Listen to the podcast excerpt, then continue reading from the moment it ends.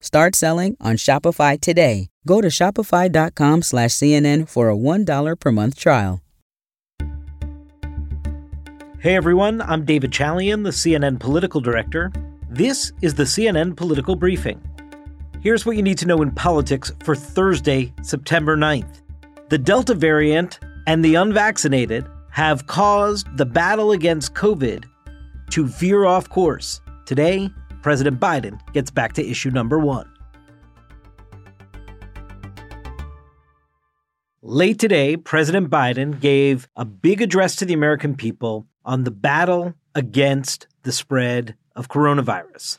Now, this has been a speech that his aides have been previewing for days, real buildup to try and focus attention on this speech that the president delivered from the White House today. In advance of the speech, aides described it as having six pillars to it, where he is going to discuss the continued efforts of his administration to get the unvaccinated vaccinated.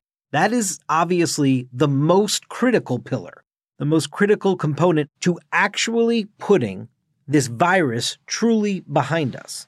The president is also expected to speak about booster shots and further protection and try to clarify the confusion caused by the White House and the president's team on when those booster shots might be available and for whom.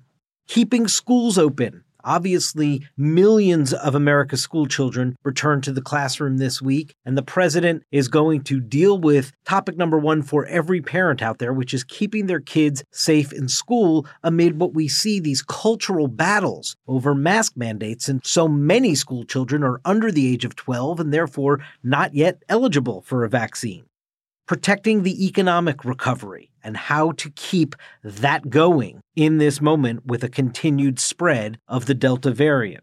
Improving care for those who have contracted COVID 19, the therapeutics that are out there. The president is going to update on that and dealing with a need for increased testing.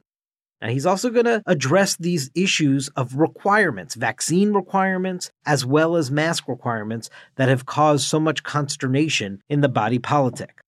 Now, it is important to understand here Joe Biden had told America that by the 4th of July holiday, that's two months ago now, folks, that we were going to be in a position to declare independence from this virus on Independence Day. That is clearly not the case.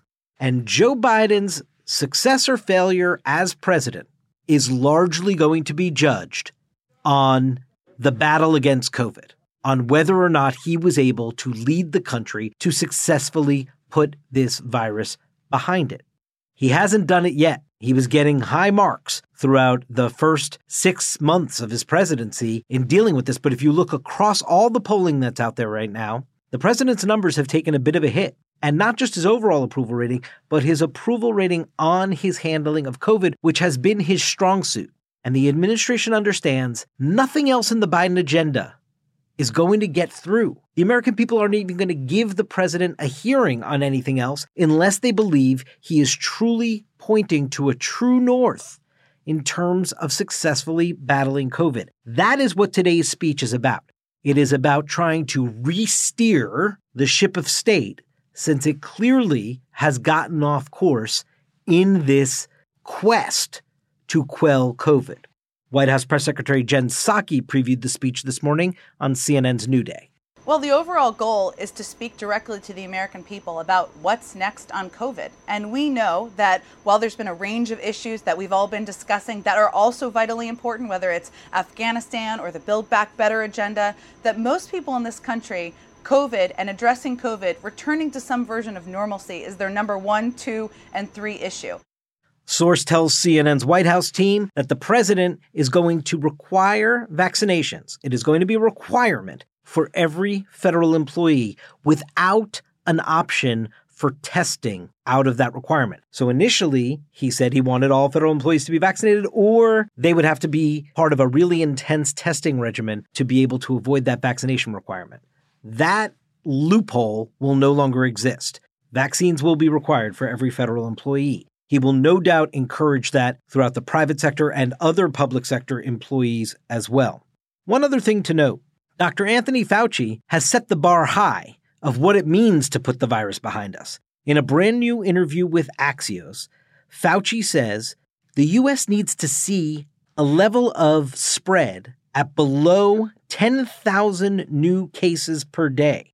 Well, we're currently averaging up to 151,000 plus new cases a day. So we need to get to a place of 115th of new cases per day than we're at right now. That is a very tall challenge, and we've kind of proved ourselves as a nation not yet up for it. So, Joe Biden's mission is to get the nation involved in this moment, to actually put all its effort into quelling the virus. The problem is that the unvaccinated, that's not a population of people that are necessarily listening to Joe Biden. So the question will remain what can Joe Biden as president actually do to lead this country past this moment if a huge swath of the country is not open to his leadership? This is where the president finds himself, and it is the most important pressing issue on his plate by far. That's it for today's political briefing. Thanks so much for listening, and please take a moment and be sure to follow us wherever you get your podcasts. We'll see you tomorrow.